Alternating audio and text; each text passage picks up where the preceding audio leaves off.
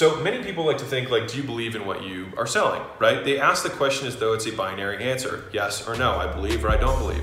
But it would be much more accurate to say, to what extent do you believe it? Welcome to the game where we talk about how to get more customers, how to make more per customer, and how to keep them longer, and the many failures and lessons we have learned along the way. I hope you enjoy and subscribe. In this video, I want to talk about how to close a higher percentage of deals and how to close more deals overall. And it's all centered around a single concept, which is the belief continuum. All right, and so if you think about this visual that I have right here, so you've got your salesman here and you've got your prospect here, right? And you see this bubble that I put over their head. The prospect has no bubble inside, it's completely empty, and they might have a negative bubble as well. And then you've got the salesman who's got his belief bubble. So many people like to think like, do you believe in what you are selling, right? They ask the question as though it's a binary answer, yes or no, I believe or I don't believe.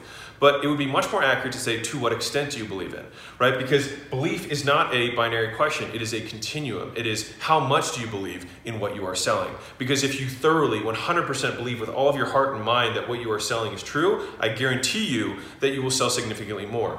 And so what I want to show you is these two equations um, that I wrote down as simple equations for how to actually sell. And so many people focus, I would say a disproportionate amount of people focus on the skill of selling. And there absolutely is a skill to sales. You have to know exactly what to say and you have to know how to say it. But you can shortcut that path to success by having conviction. And the way that you have conviction is by A, dramatically understanding the the needs of your prospects so that when you are talking to somebody, you know exactly what their problem is. So that if your product perfectly matches their problem, you can have conviction in order to sell it. Most salespeople don't even listen to the prospect at all and simply want to deliver their pitch, which inherently means that they can't believe in the product that much because they're not even thinking about whether it solves the problem for the prospect because you can't be convicted that it's going to solve the problem if you don't even know what the problem is. And so they haven't taken any time to understand the prospect. Most sales training should be is currently focused on educating salesmen around the product when it should be most of the time most of the time focused on educating the salesman around the prospect and their problems, not the product. All right, key understanding shift that has to happen when you're educating a sales team and or yourself especially if you're entering a market that you are not the avatar, right? One of the reasons that many successful businesses happen from somebody who suffered from a pain and then went to go solve it for themselves and then ended up solving it for other people is because they desperately and, and, and they so clearly understand the thoughts, needs, and pains of the prospect, and they know how the product solves those problems, right? And so the first equation here is for increasing closing percentage. And so if it's you that's selling or if it's a sales team that's selling, it's the skill of sales multiplied by the extent to which you believe. It is not yes, I believe, no, I believe. This number can be a hundred, right? And the thing is, is that I believe that this number of conviction can grow far higher than what skill can give you. You can be a very skilled salesman, but let's say the skill of sales is one to 10, right? I'll put this on here so everyone can see it. Let's say your skill of sales can be one to 10. I believe that your skill, your, your beliefs around conviction can be 1 to a 100. Right? So even if your skill of sales is a 2, you could have a 100 belief and I guarantee you that you will close because people can sense whether you believe what you are telling them is true.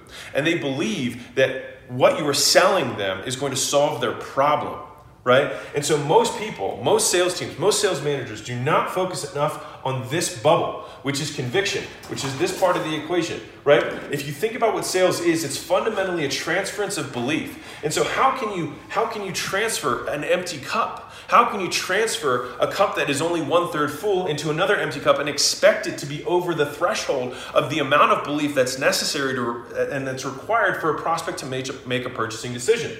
Of course not right? And so we still try and get the person to say a certain thing or pause in this way or have this tonality or this emphasis, and that is important, right? And, and, there's definitely a place for that. You have to have the basis of sales in place, but a much, much bigger lever that is often and most un- underutilized or unutilized at all is the conviction or the extent to which the salesman believes in what they are selling and to what extent it can help solve the prospect's problem.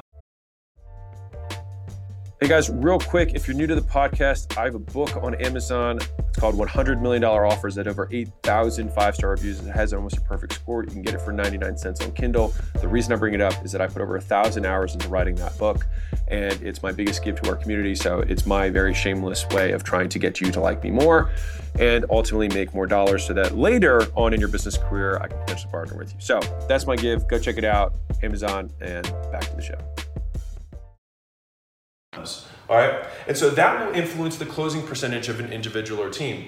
The second piece is going to be the work ethic, right? So a lot of people have probably seen really good closers versus really bad closers based on their closing percentage, but also total number of deals closed. Personally, when you have somebody who has really high work ethic, then they can make up for a lower closing percentage by having more activity. So that means that they are following up with their pipeline faster. They are following up more times, right? They're reaching out to people on their own in their own time to give themselves more opportunities, and they can compensate for a lower closing percentage by simply having more at bats right? And so if you think about the expert salesman as having these two things together, which is you want to have a high closing percentage and you want to have lots of units sold, all right? And so there's three variables here. You've got skill, you've got conviction, and you've got work ethic. But conviction counts twice. Because if you believe that what you are selling is genuinely going to help people, you will follow up faster. You will follow up more religiously. You will follow up as though you were trying to help someone. And so let me let me ask you this question as a, as a good mental thought process if you could go back in time, let's say you could go back in time five years, and you could talk to yourself and say, hey, I want you to put 100% of the money that we have, right? Now, mind you, you, can't, you couldn't tell the person that is you, your past self, that you are you in the future, right? So you, you can't say anything like that. But in this thought experiment, and you went back in time and you said, hey, we've got this money in the bank account. I want you to put 100% of money into this thing called Bitcoin. Hey, I want you to put 100% of that money into something called Amazon. I want you to put it, all of that money into Tesla or whatever, right? Something that blew up over the last five years. All right? If you were to tell yourself that, let's say you were talking to you and you were like, um, I'm good. Thanks. Right? How many times would you follow up with yourself to get yourself to do that thing or do that action or make that investment? A lot and it's because you truly believe that it would solve your prospect's problem and you have pure conviction that what you are selling them, the investment, the opportunity, the whatever it is, is 100% going to work. Think about how you would approach that. How many times would you follow up? How, how convicted would you be when you spoke? Would you even be focused on the skill of selling or would you be focusing on how true what you say is? And if you can make that perspective shift, and if you're a sales manager and you're trying to manage a sales team, I would implore you to focus way more of your time around the thing that counts twice in the equation of selling and creating great salespeople, which is the belief to which the extent, the extent to which they believe what they are selling and to whom they are selling, than than than, than boring with the with the, uh, the, the monotony of the skill. Which which don't get me wrong, it is very important to sell. There's lots of videos that you've probably heard where I talk about the skill of sales. But I think when you when you rate this, and you were to, in, in a force multiplication standpoint, I don't think that they are equated. I don't think they are equivalent, right? And the the proof that I have in this is that if you look at every single religious you know movement, you are selling something very hard to sell, which is a completely new frame of view around the world.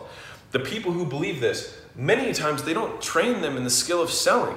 They just get them to believe wholeheartedly in what they are selling right? And so if your salesman and your sales team are not drinking the Kool Aid quite literally of the products that you sell or the services that you sell, then that is your problem, not whether or not they are clarifying the problem in the beginning. Now, they should because they should be listening and they should believe, and they should make sure that the, the prospect is, is going to be best served by this, right? But big picture, if you fix this, everything else will happen.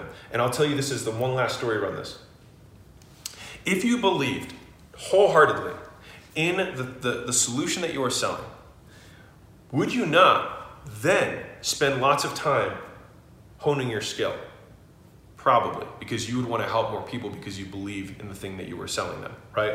You would probably, like, would you not, if you believe in this thing wholeheartedly, follow up with as many people as possible, be quick to respond because you know how much it's going to change their life? Probably.